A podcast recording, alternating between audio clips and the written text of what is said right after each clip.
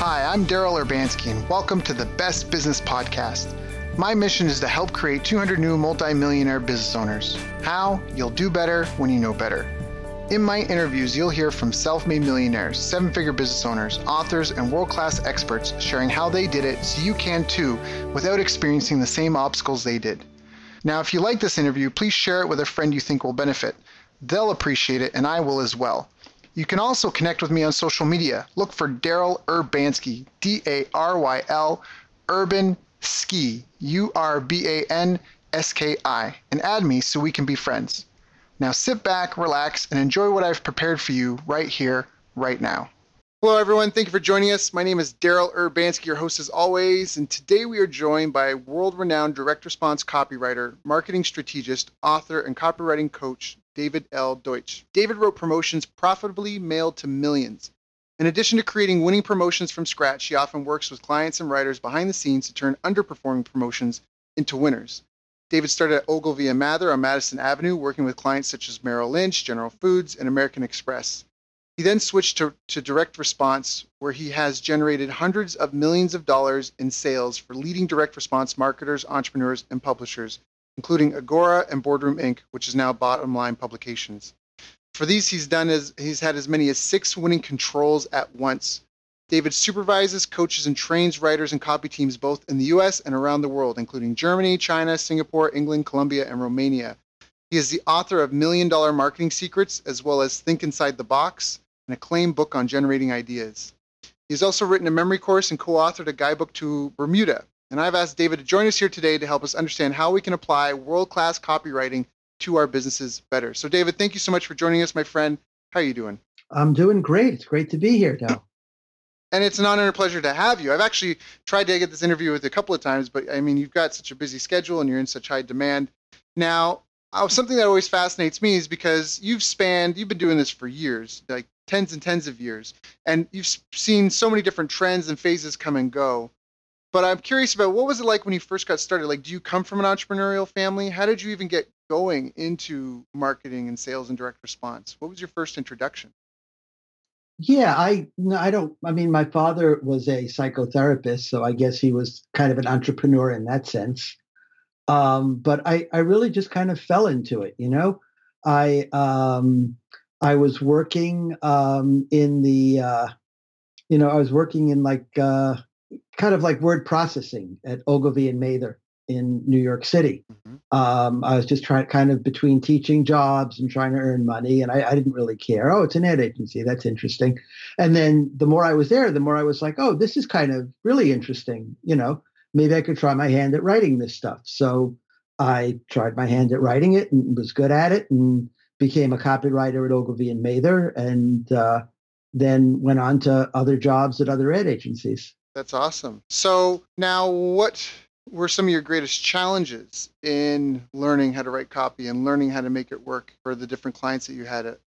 You know, it's interesting. My challenge in a way was that I'm very good at writing. I'm very good at putting words together. I'm very good at making things sound like they're supposed to sound like. Mm-hmm. And um, as a consequence, I had to very intentionally learn how to really sell through writing mm. more and learn how to kind of speak from the you know from the heart more with you know genuine enthusiasm and passion. So that's a really interesting thing you said. So you had to learn to sell with words more and speak from the heart. Can you expand on that a little bit? Like how does that apply speaking from the heart and uh, these are two different questions so forgive me but how does that apply and then what's what's different about selling with words? Well, I think you know sometimes when you read something, you can kind of tell that the words are there, but the feeling isn't there. Mm-hmm. You know, it sounds like this sort of thing is supposed to sound like, and it doesn't have the same impression on you that it does when someone is speaking more from the heart when the words are new and fresh and um, and speak to you directly in a different way, like someone's really talking to you. Mm, mm, mm. that that that makes sense? It does because what you're talking about is like a feeling. It's not just the words, but it's the it's the I don't know if enthusiasm is the right word, but I yeah I, I definitely get what you mean. I mean, there's like you know uh, we've all been in school where we've had to read a textbook, right? And the words are there, mm-hmm. but then there's like a letter from your friend explaining this amazing thing or something that they're just really excited to share with you. Um, yeah, and it doesn't matter if he's not you know using words brilliantly and being witty and putting words together in a clever way. You know, it mm-hmm. just matters that he's got this tremendous enthusiasm and he's sharing it with you. Mm-hmm. Mm-hmm, mm-hmm, mm-hmm. So now, how do we approach selling through print? This is a, again a big, wide topic, but for we have a wide range of people in our audience. Some people that do understand the importance of copy in their business. Some people that don't mm-hmm. understand the importance of copy in their business.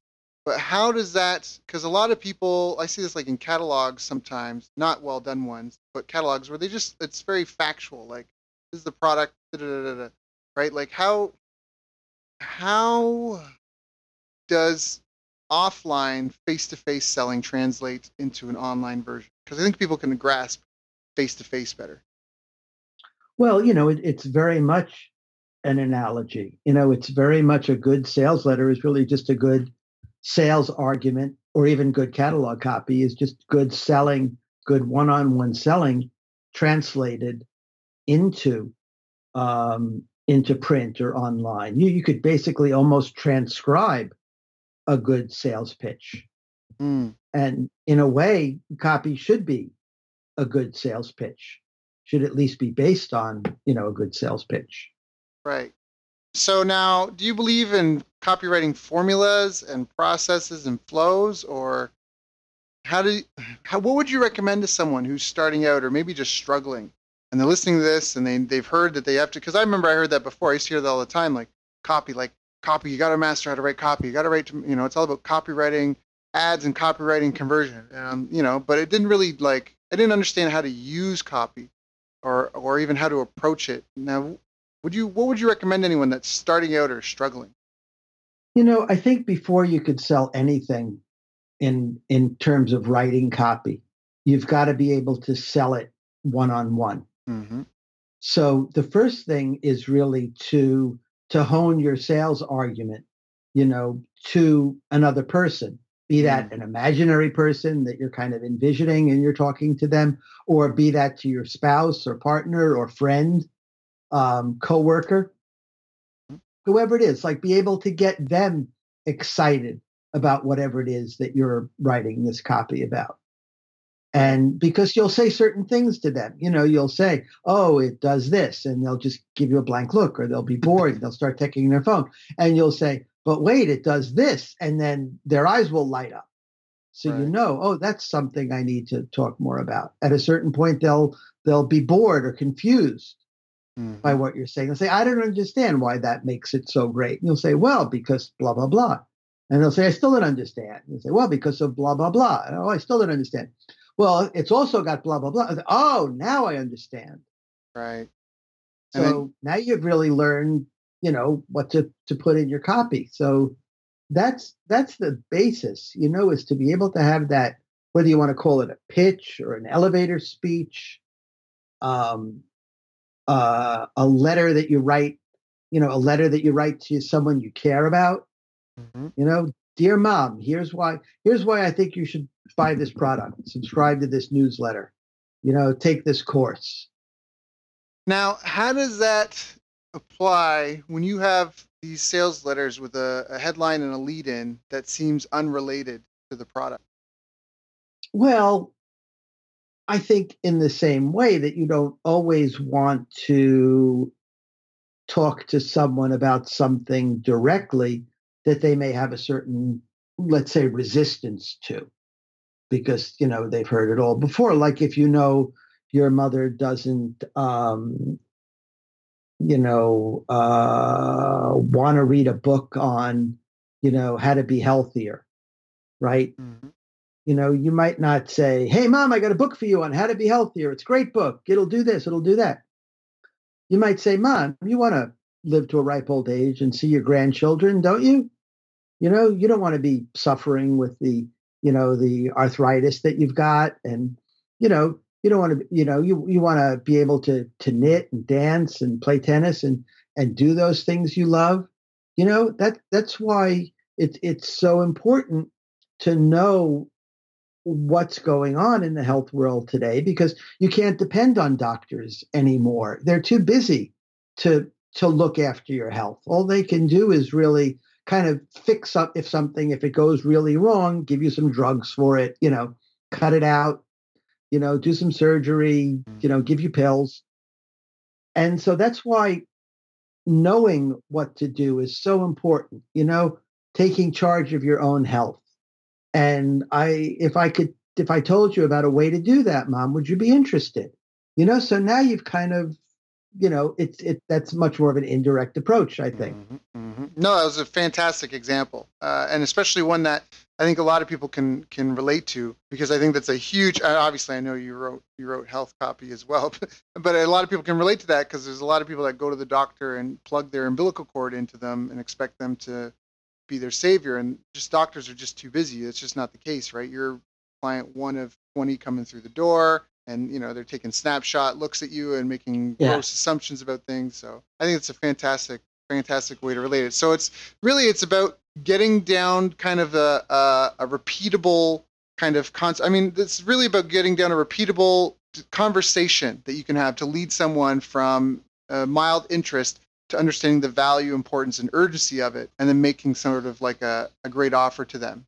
Yeah, I sometimes it's about that. Sometimes they already start with a lot of interest, you know? Right. right. That's the thing about copywriting is it's so um each situation is is kaleidoscopically unique.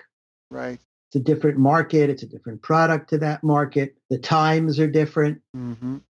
True. The sophistication of the market is different. Yep. Mm-hmm. Yep, yep. Now, how do offers come into play? How important is the offer in what you're writing, and and what do you do if you have a client that has what you feel is a weak offer? How do you determine the strength of an offer? Well, I think you always want to have the offer be as powerful as possible, um, because that's ultimately what people are, you know, responding to or buying. Um, and of course, one way to do that is is just how you describe it right? How you paint it, how you phrase it, how you frame it, all the things you can do through copy to make something seem in as good a light as possible. But the other thing you can do is just to improve the offer. You know, add bonuses to it, add free stuff to it. You also get this. If it's a product, you get a certain degree of service with it. Maybe there's an maybe there's an information product that comes with it. We'll also send you this book. Um, you know, there's always there's always things you can do to an offer. You can cut the price on it. You could make them the price be an installment plan. Oh, you don't have to pay a thousand dollars all at once. You could pay, you know, three hundred dollars four times over the course mm-hmm. of a couple of months. Mm-hmm, mm-hmm, mm-hmm.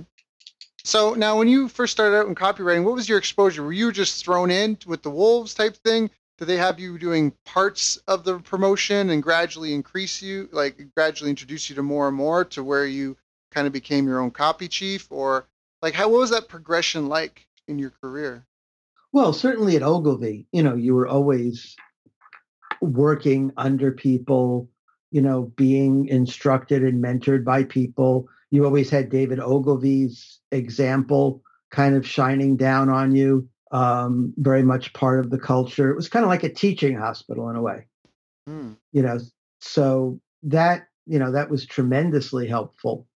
Um, you know, and yeah, you you would do parts of things, you would revise things, you would you know do a small ad. You know, in advertising they had what's called trade advertising, right? So instead of doing a, um, a, a television ad for Maxwell House Coffee, I might do a trade ad to get grocers to stock more Maxwell House coffee on their shelves. Right. So it wasn't always so, it wasn't always the end consumer. Sometimes you're influencing the provider. You're getting right. right. Got it. Right. That's yeah. I remember reading that in uh, scientific advertising. Great book. But that that sometimes it's not about mm-hmm. selling more your product. It's to the end user. It's selling it to the people who will put your product in front of more users. Right, right.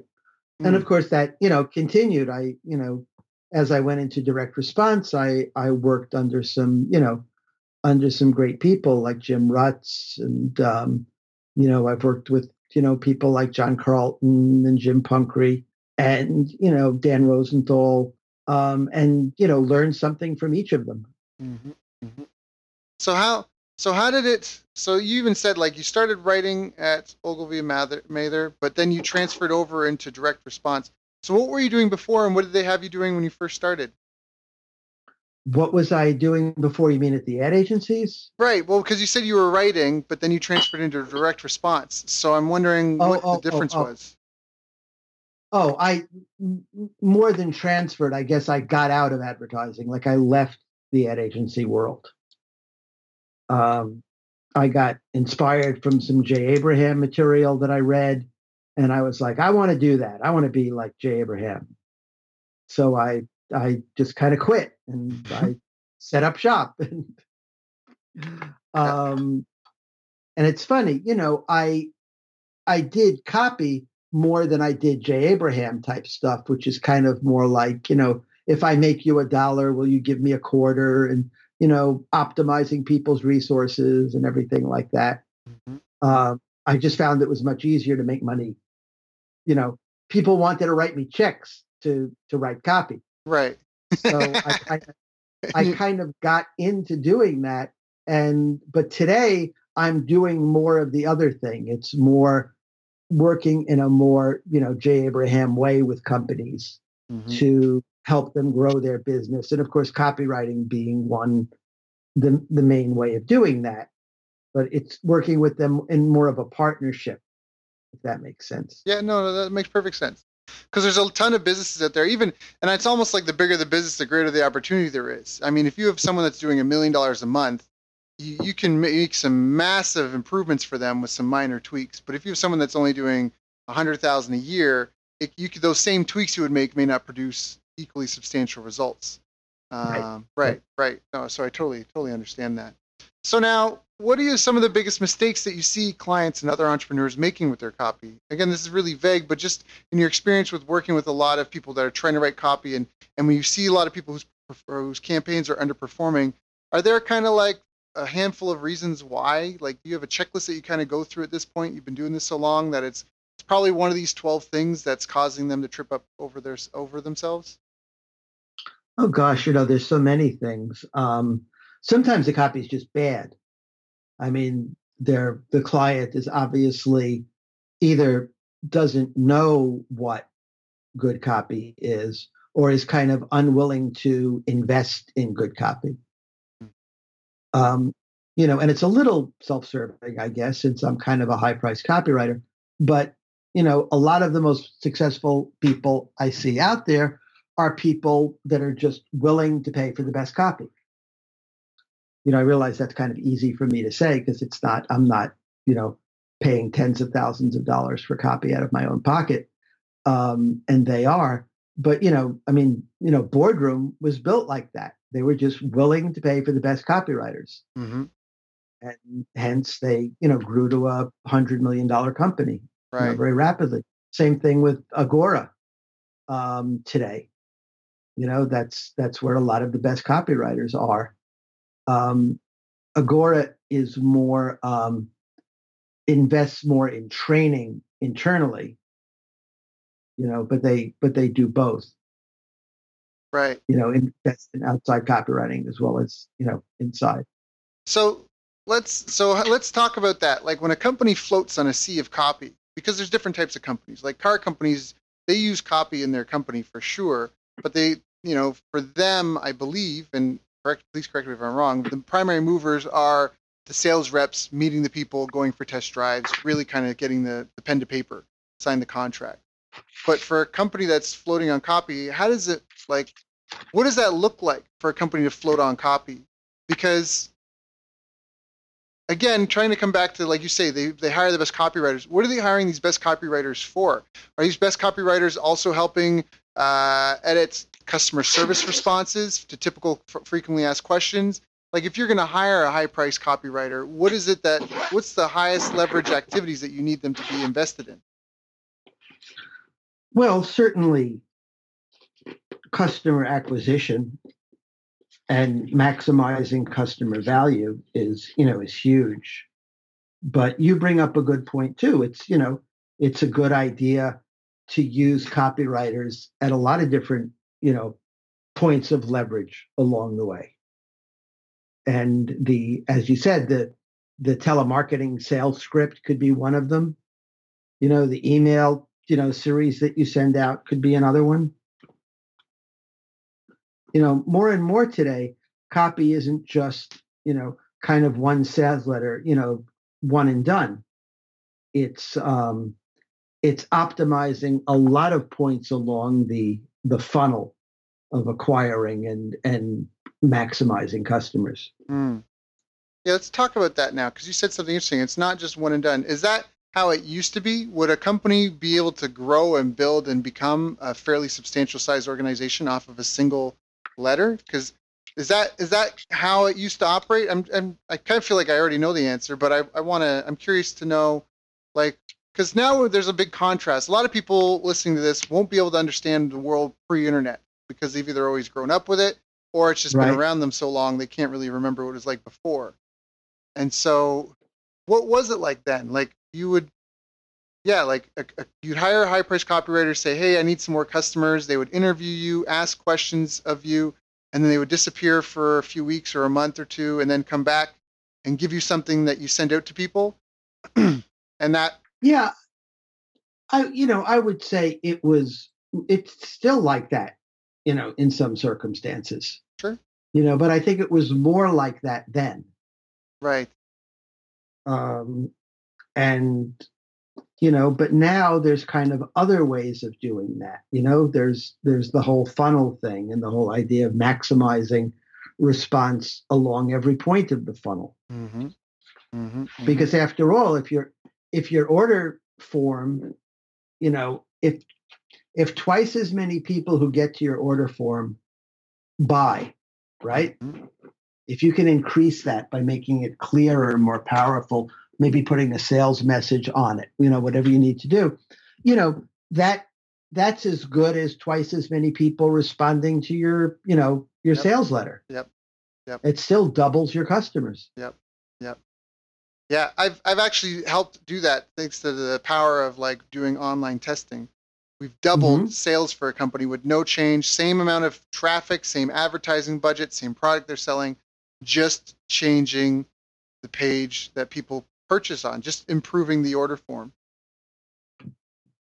which is fantastic. Yeah. And, and I think you know there's five other points right. along you know, along the way. Right, right, right. Well, yeah, we were talking about this kind of before. Like now, content plays a big part of this. Where, you know, in the online world, people you there's so many there's it's such a an information economy now with the abundance avail and available of available information on the internet. I mean, you just go to Google. What people don't get is it's changed a lot of ways how copywriting works because now I can go to Google, I can ask it any question, I can get literally millions of results sent back to me, right? That Google or mm-hmm. Bing or whoever will organize into you know di- into what they feel is most relevant.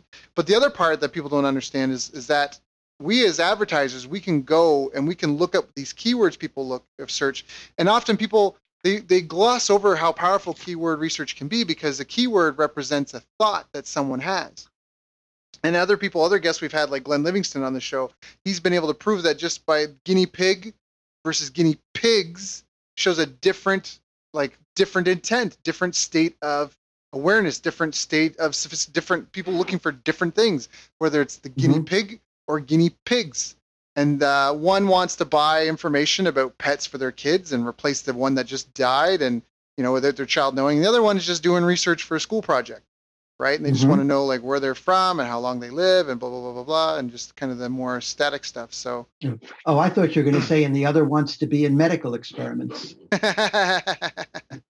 well, that's kind of it. It's very like it's very like research project. Maybe they are going to dissect some but it's not it's not the one that you want to sell your pet supplies to or your your ebook on right. how to how to make your guinea pig live and last longer. So So it really has changed the face of the, the world today. And, and a lot of people, like when you talk about a funnel, a lot of that is having taken your traditional sales letter and putting it sideways. So instead mm-hmm. of having the one event top to bottom, uh, putting it sideways. Now, do you still feel that there's a place for direct mail? How how do you see people using direct? If yes, how do you see people using direct mail this day versus before? Well, I think in a lot of different ways. Um, you know, direct mail is much more strategic now than it used to be. Mm-hmm. Um, in a way, there's a big opportunity because since a lot of people aren't doing direct mail mm-hmm. uh, for various reasons, um, it's a huge opportunity if you are willing to make the investment and are willing to, um, you know, take the time to make it work. Mm-hmm. Because direct mail is so scalable, as Brian Kurtz likes to say. Mm-hmm. Uh, you know, on the internet, it's hard to scale. It's hard to, you know, all of a sudden you're spending huge amounts to try to, you know, buy traffic um, past a certain point. But on direct mail, once you find something that works to this zip code, this type of person, there's millions and millions and millions of, you know, of people that you know, resemble that zip code, that type of person that you can then mail to. Mm, mm. Which I think that is a big frustration because there's people that like even Facebook advertising is really hot this day and age, and Facebook's having a huge ad inventory issue uh, where they just don't have the inventory to meet the supply, and it's boosting up the prices, which just has people wanting to leave, and it's you know they're trying to find that balance. This is something that Google AdWords went through years ago before, mm-hmm. but with direct mail, it's so well established, like you said, and I guess one of the things that keeps people from is the the cost of playing, right? The cost of right. putting you right. right. So, how do you step into that? Well, I think you're right that, you know, because the internet is so, in a way, inexpensive to use in a certain sense, that it makes people kind of lazy. Mm-hmm. And so, oh, direct mail. Oh, I got to buy lists. I gotta, um, I got to get stuff printed, you know. Mm-hmm. And so um, it becomes kind of a barrier to entry now. Mm-hmm. Becomes a huge competitive advantage. Mm. Right. Because if you are willing to spend a little bit of money and treat it like a sales rep and invest in helping it helping it like like a sales rep. You wouldn't expect them to sell the first day at the job, the first week, maybe even the first month. They right. still get understand they're just trying to figure it out. But a lot of people when they spend money on marketing, they want to see an ROI right away, right? And that kind of defeats one of the tenets of direct response marketing, where you have to be able to know your lifetime customer value. That way, maybe you don't make a profit on the first introduction, but you can you can get you have a a, a methodical, systematic way of turning an, an, an inquiry into a multi-buyer. And you know that you know maybe you break even on the first purchase we have three more offers that you're going to send them and by the end of it you'll make a hundred dollars per name. Mm-hmm.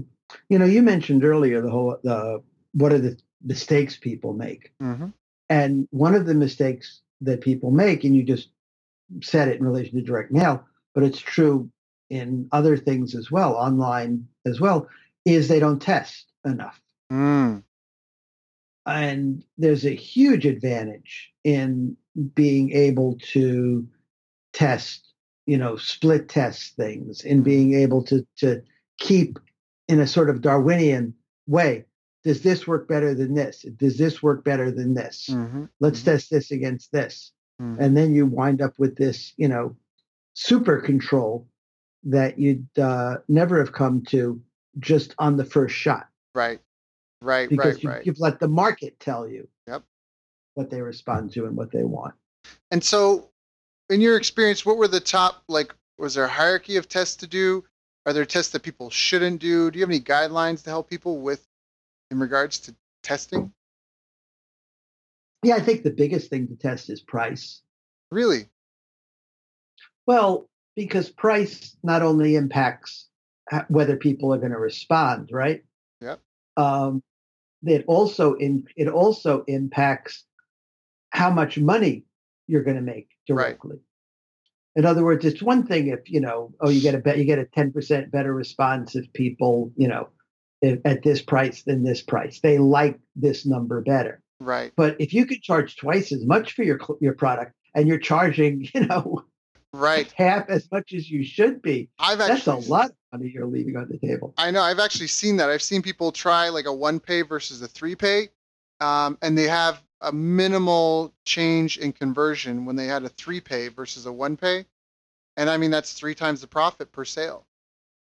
hmm So that's a, that's fascinating. Okay, what else did you test? Because I was actually expecting you to say headline, because that's what everybody says. Oh, you got to test your headline, because if you double the number of people who read it, then you'll double the number of people that come out the bottom end.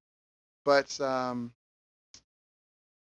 yeah, that's fascinating. Like I also heard, like when you start your promotion, you should actually make the price as low as possible, so you can try to optimize everything else first, right? Figure out which headlines working, which body copy, you know make the make it as much as low as you can just so your gate because you need conversions in order to know what's working and not working and the price can be a barrier so lower the price as much as you can but then once you feel that you've done a good job working your way down do the price and i i think that you're right i think the price is probably one of the most powerful things to test if you can because you, like we just established you can make three times the money and, and hardly you know lose any any sales um, you could be va- grossly overcharging or undercharging.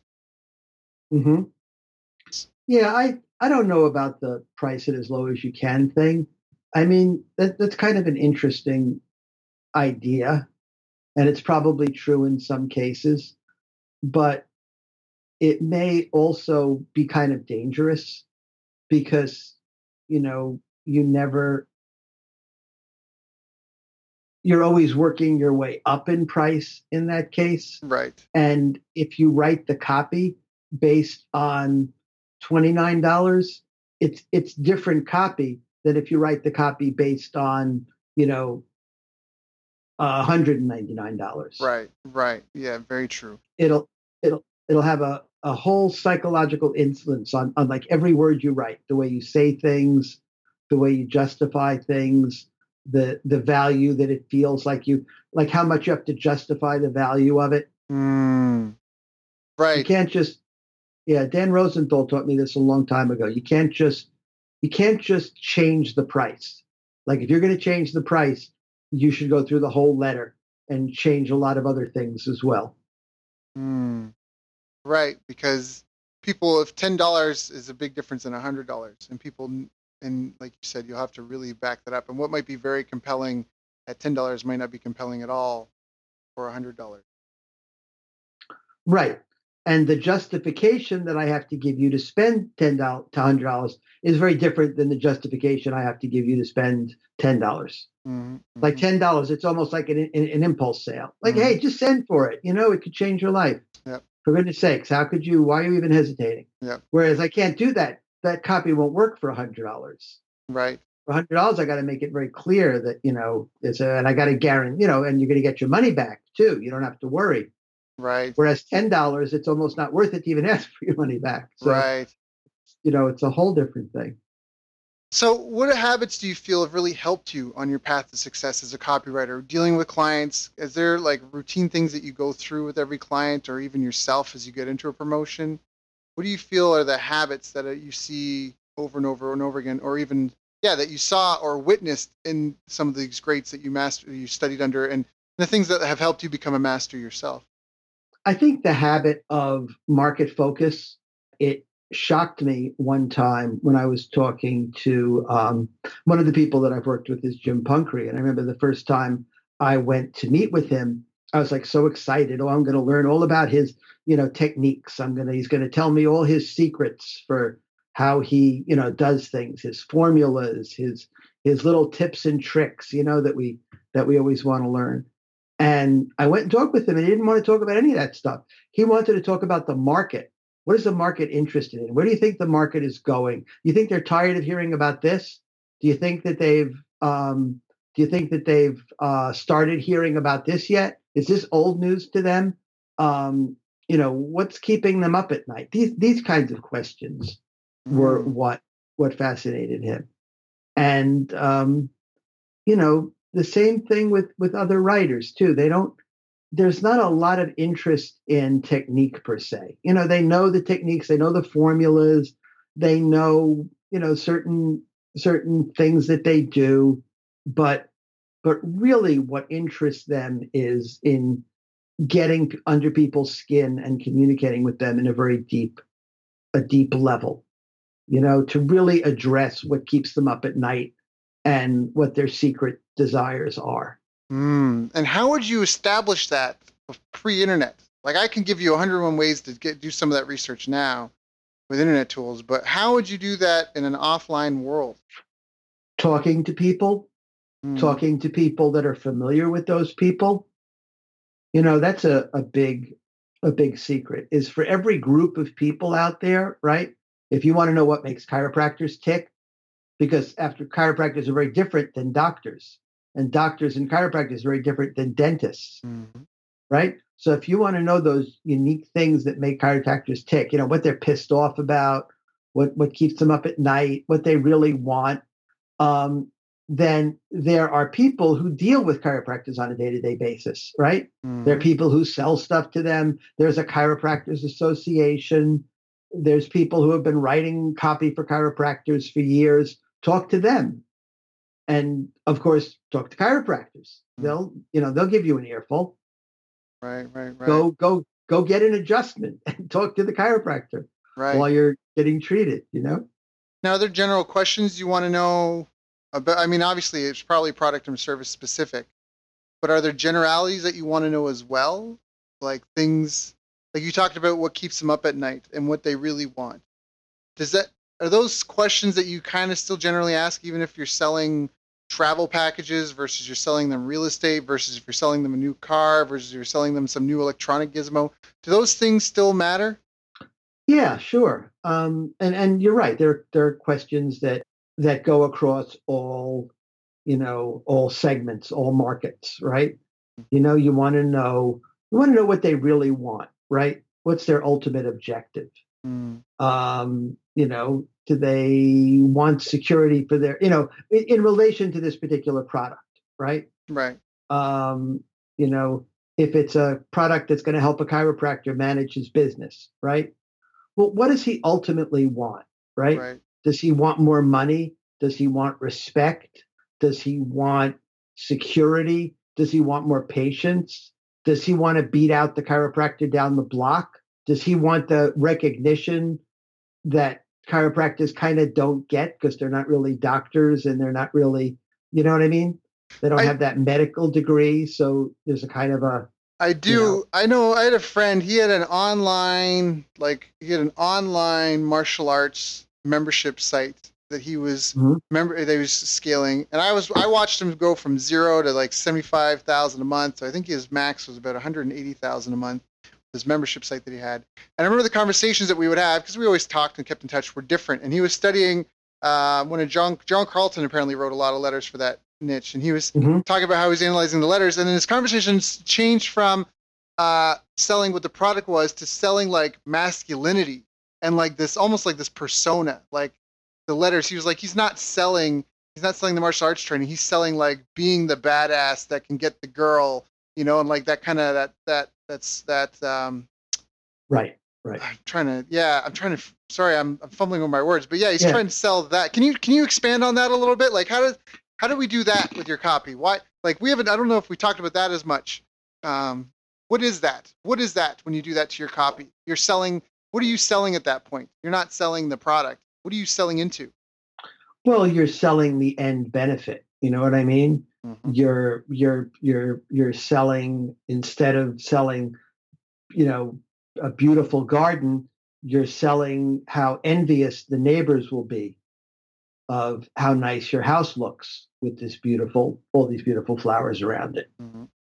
Right. Um, what is that thing about how someone once said we don't sell quarter inch uh, we don't sell quarter inch drill bits. We sell quarter inch holes. Right. Um, and you know, the head of Revlon saying we don't just sell we don't just sell water that smells good. We sell hope. Hope, right. You know, those are very important realizations and that's what makes for, you know, the most powerful copy. Right. And that's where it comes back to being so important to interview these people that you know who represent them or who deal with them trying to figure out what those things are.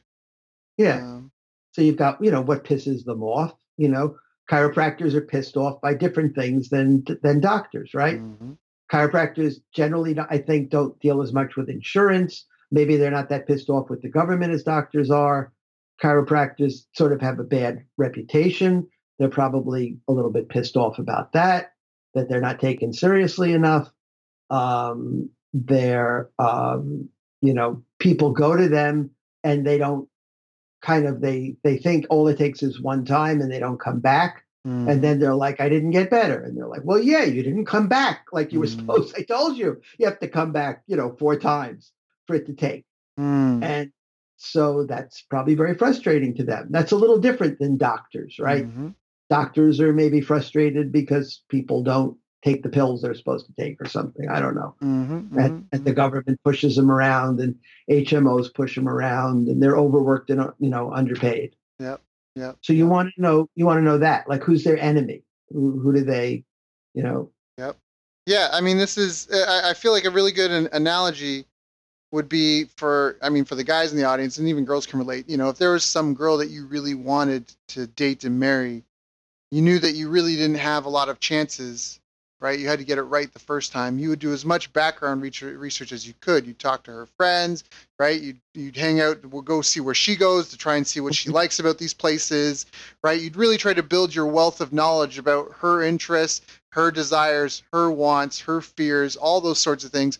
So when you do happen chance bump into her at the movie theater or something, you can start a conversation that's going to in- interest her, right? You can invite her out not to some sham of a place that she has no interest in but somewhere that she would really be like right like a meaningful interaction right you know right. and some like let's taking that even mm-hmm. taking that even further if you wanted to propose marriage to someone right you you want to know enough about them to know why it is they want to get married right right if you want to convince them if you have to convince them um, you know, you don't want it to be like, oh, well, you know, we'll we'll have a house and we'll fill it with a million children if they don't want to have a million children.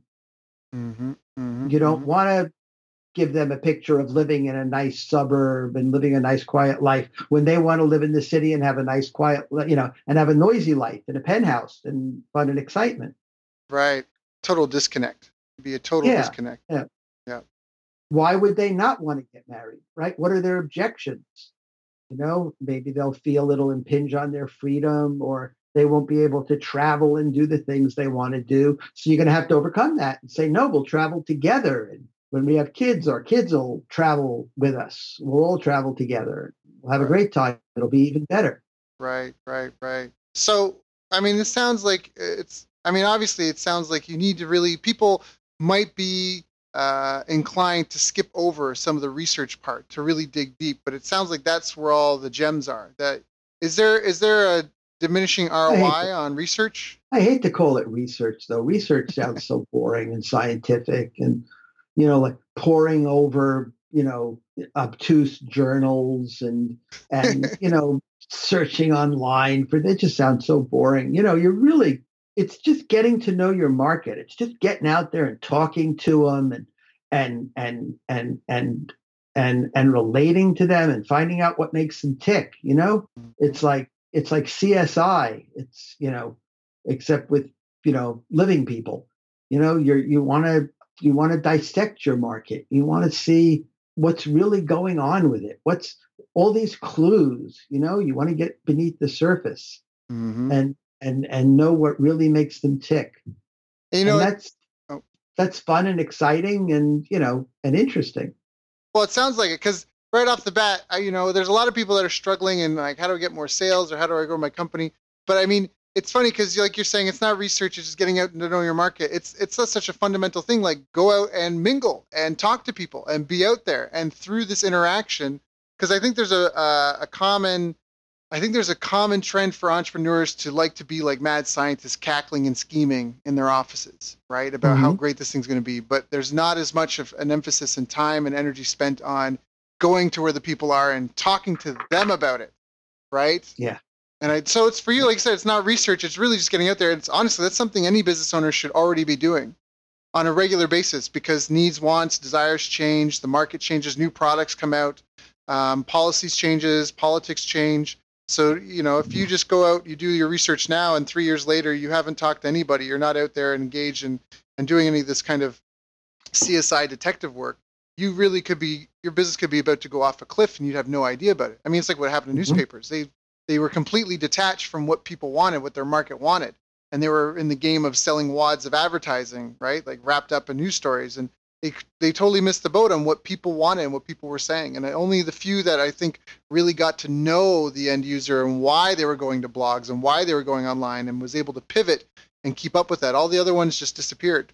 You know, they got comfortable and they weren't talking yeah. to their customers. You know, I think as big a danger as going off a cliff is just that that divergence that starts to happen after a while. Like a lot of entrepreneurs who are successful, right? They start a business and they hit it with something, right? That mm-hmm. was exactly right. Like, yeah, the market loved this, you know, this thing your friend did for um, uh, you know, people that want to study martial arts, right? Mm-hmm, mm-hmm. They, it was a great product. He, he knew how to market it, and you know he was successful. But at a certain point, unless you keep at knowing your market, you and the market start to diverge, maybe one percent a day or whatever, right? Mm. So they're a little bit over here now. They're a little bit over here now. They're sick of hearing about you know how to the the cool move that's going to kill people in 10 seconds or whatever or or how it's going to increase their con like it's a little bit eh, it's not quite so there's other places now his competition right is is has the same message mm-hmm. but maybe he's not paying attention. So the market diverges 1% 1% 1% and you don't even notice it because it's only like 1% a day or 1% a month or mm-hmm. whatever it is 1% a week. But mm-hmm at the end of you know 52 weeks or at the end of 100 weeks they're like 100% diverged. Mm. and that's you know the same as going off a cliff but you don't notice it as much. Right. It's just all of a sudden what you're doing isn't working anymore and you don't know why right it's like the death of a thousand cuts yeah yeah right one cut won't do it 10 cuts won't do it but a 100 cuts suddenly all of a sudden you're bleeding so, yeah. what do you see as the future trends of copywriting? Where is this going? Where do you think it'll be in five years, 10 years? What do we need to be aware about now, talking about seeing into the future? Well, I think, you know, in a lot of ways, it'll be the same. You know, it, it's about getting the most powerful message to the right people, whatever the means of doing that are. You know that that hasn't changed that much from you know direct mail and even before direct mail. It hasn't changed that much from some guy you know setting up shop in ancient rome and you know advertising on stone tablets or whatever. It's it's it's how do you reach the people that you need to reach whether you reach them by direct mail or on the internet what's the most compelling message you know that will get them to take the action that you want them to take and yeah, technology is now available that makes a lot of things easier and retargeting them and following up with email and delivering things on the web, you know, makes it different. But I think that those are all just kind of technical things, right? Mm-hmm, mm-hmm. The the core the core is still the same and powerful copy. You know, you had asked earlier about you know about how powerful a weapon copy is you know and it, it it's true it's so underestimated by most businesses how much better their business could do with better copy and you know i always feel a little bit like you know i'm kind of hardly the most objective person to say that since that's what i do for a living but you know it it, it really is true that um that's how you connect with your customers for goodness sakes that's how you that's how you connect with prospects. That's how you convince people to buy from you. And why would you not want to have the most powerful copy that you could have to do that? The most powerful words, the most powerful ideas. You know, why would you why would you leave that to, you know, some, you know, junior person that you hired out of college and, you know, mm-hmm. Mm-hmm. Tell them to read a few books on copywriting and write copy. Right. Well, I, and even the process that you go through. I mean, everything we've talked about here, the process you go through is so powerful in terms of really understanding your customer, like saying where the market's at. So even if you're not a copywriter, like as a business owner, you you almost need to understand, like you know, David, you are biased, but at the same time, it's understandable because business owners, like I, what you're saying is understandable because a business owner, even if they don't write the copy themselves, they really need to understand their market. You can't just show mm-hmm. up. Most people, they love baking, and so they open up a bakery, but they have no idea who they're going to bake for. And that's something that if you had to write something, some sort of copy to, you that those are the questions you'd have to ask. Well, who who are we writing this for, right? What do they? Why do yeah. they want your baked goods? What kind of baked goods are you making? All of a sudden, you're getting all these details, the specific, the specifics and the specificity is what's going to help sell in terms of who you're going to serve, what you're going to serve them, how it's going to be served to them. And a lot of owners don't necessarily think that. A lot of business owners go into something because they have a natural passion for the thing. And then they just love it and they know why they love it. And they go around looking for them. But they may not be in a forest of people like them. They might be, you know, a small group in a larger community. And now they've got to go out and figure out, well, how do I meet these people? Where where right? Where are these people? And and and you can't one person can't accurately predict the needs and wants and desires of 100,000 people. We think we can, but we can't, right? There's just too it's too much of a jungle out there. So mm-hmm. I agree with you 100% on all that. I think that's extremely powerful. I think it's extremely powerful. And again, if anyone listening to this in your business, even if you're not going to write the copy yourself, I think that that's why you say it's powerful to work with copywriters and have that copy centric focus because you're never going to lose sight of the customer. You're going to lo- never going to lose sight of where they're at where they're going, what they want, their needs, their desires. Um, if your business has a copy centric focus. So it's no surprise that companies that have that are able to scale to 100 million plus in sales um, because they know what people want versus just hoping that your thing is going to be some big smash hit. Like you're you're going to be the contestant that goes on America's uh, what is that? America's Got Talent, and the people just love you right? Like that's what most people think. They think they've been training in this thing in, in silence and behind closed doors. They're going to get on stage and the people are just going to love them overnight. But that's just that's the exception. That's not the rule. Yeah, you know, I think it's important that the you kind of touched on this. The person running the company, even if they're not writing the copy, they can make their copy twice as good by helping the copywriter know what that copy should say and what what what needs to go into the copy. So if they know what the fears are, if they know what the hopes and dreams are, if they know, you know, what the beliefs are of their market, if they know what their market is really looking for, if they know the top 10 benefits of the product, you know, and exactly how to phrase those benefits in a way that the that the customers most respond to because they talk to customers every day so they know the customer responds to this and not that. You know if they can give that to the copywriter then you know even a less than a list copywriter is going to be able to write really good copy. Mm, mm, mm. so, so i think yeah i think that's something that a, that an owner can can really do to help their business and David, so if anyone out there has really been resonating this, they're curious, they want to find out some more information, what how do they get in touch with you? What do you like what do you recommend? Do you want them to go to their website? Should they reach out to you on social media? What are some of the next steps that people can follow? Yeah, you can certainly find me on, you know, Facebook and LinkedIn. Um, or you could just go to my website. There's a, you know, contact form there and there's some free stuff there. Um, and that's uh, that site is www.davidldeutsch.com. Perfect. So that's oh, better better spell that one. Um, so David and then L as in Lee and then D E U T S C H. So you can go to go to davidldeutsch.com or you can look him up on social media.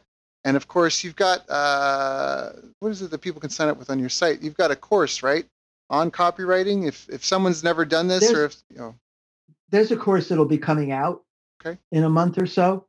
Um, so right now, if they you know sign up for the free stuff that's on the site, that'll get them on the list and get them notified when it does come out. Perfect, perfect, perfect. And then there's also a free report on copywriting from A to Z. So if anyone's sitting there and they're trying to figure out more some of these questions to ask or how to approach copywriting, anything like that, go to David L. Deutsch, D E U T S C H dot com go ahead sign up. Dave is a great guy. Been doing this forever. Um, he's definitely well respected by all the who's who, and you would do yourself and your business a massive favor by starting to understand some of the stuff he's learned through his ma- his years and involvement with some of these massive, massive promotions. So, David, before I let you go, is there anything that I didn't ask you that I should have asked you? No, I think as Jim Rutt said, I've already said more than I know. Um, you know, I think that you asked me a question a while back about um, about uh, habits or you know stuff that makes me makes other people successful and i think one of the biggest things and maybe this is why it's so hard for entrepreneurs to write copy sometimes is the one of the biggest things is just kind of persistence and obsessiveness. You know it takes a lot of persistence and a lot of obsessiveness to write great copy. Hmm. um, and you know entrepreneurs are often busy running a business right? They don't have that focus that attention always. Hmm to put into writing the copy unless they really just sort of set aside you know a day or two to do it um, but sometimes i think the only difference between really the best copywriters are just you know we're more willing to put in the work that it takes to make the copy you know be great Right. because it takes a lot of work. It takes a lot of work to get it. Yep. And focus know, and from- attention. Focus, attention, digging, thinking, trying to find the exact right word, the exact right way to position something, you know, the exact right angle to show something so it glitters in the best light, hmm trying different things, being willing to throw out, you know, first draft, second draft, third draft. But if you're willing to do that, or if you're willing to hire someone who's willing to do that, that's such a tremendous competitive advantage because most people aren't willing to do that. hmm And that'll help you really get to know your market and then be able to communicate with them. Because again, it's like with a group of teenagers, right? If you're trying, if you feel disconnected from your teenager, you couldn't come in and talk to your teenager as an adult. You're going to be seen as an outsider. You really have to take the time to get to know your teenager, what they're into, what their interests are, what right, what their motivations Right, are, right. and how they talk, and be able to now speak to them how they would speak in a way that's meaningful and impactful for them. And it's tough to do that if you're if you're spinning seven plates at the same time managing juggling payroll making sure things are you know being taken care of.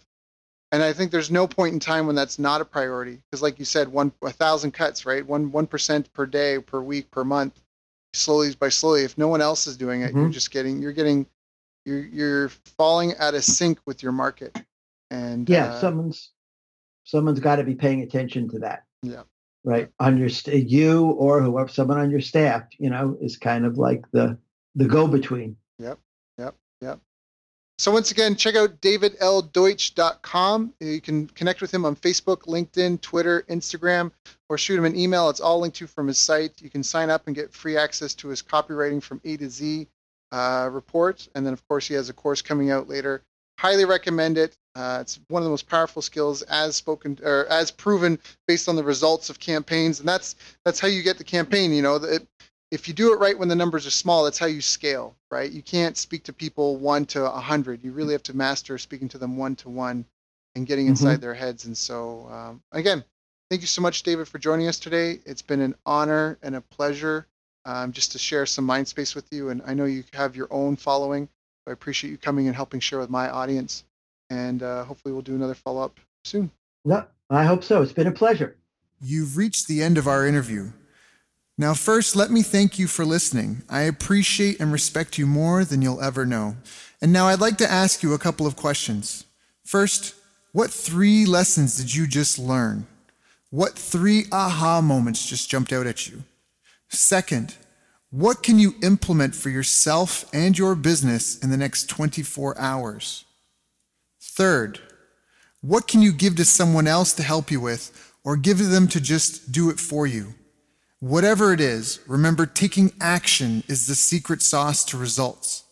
Now, if you think this interview would be helpful for a friend, please give them a link to it. It'll help them and it'll help me too. I'd also like to invite you to help me find out more about the challenges you're facing, your dreams, your goals, and how I can help you overcome what's holding you back.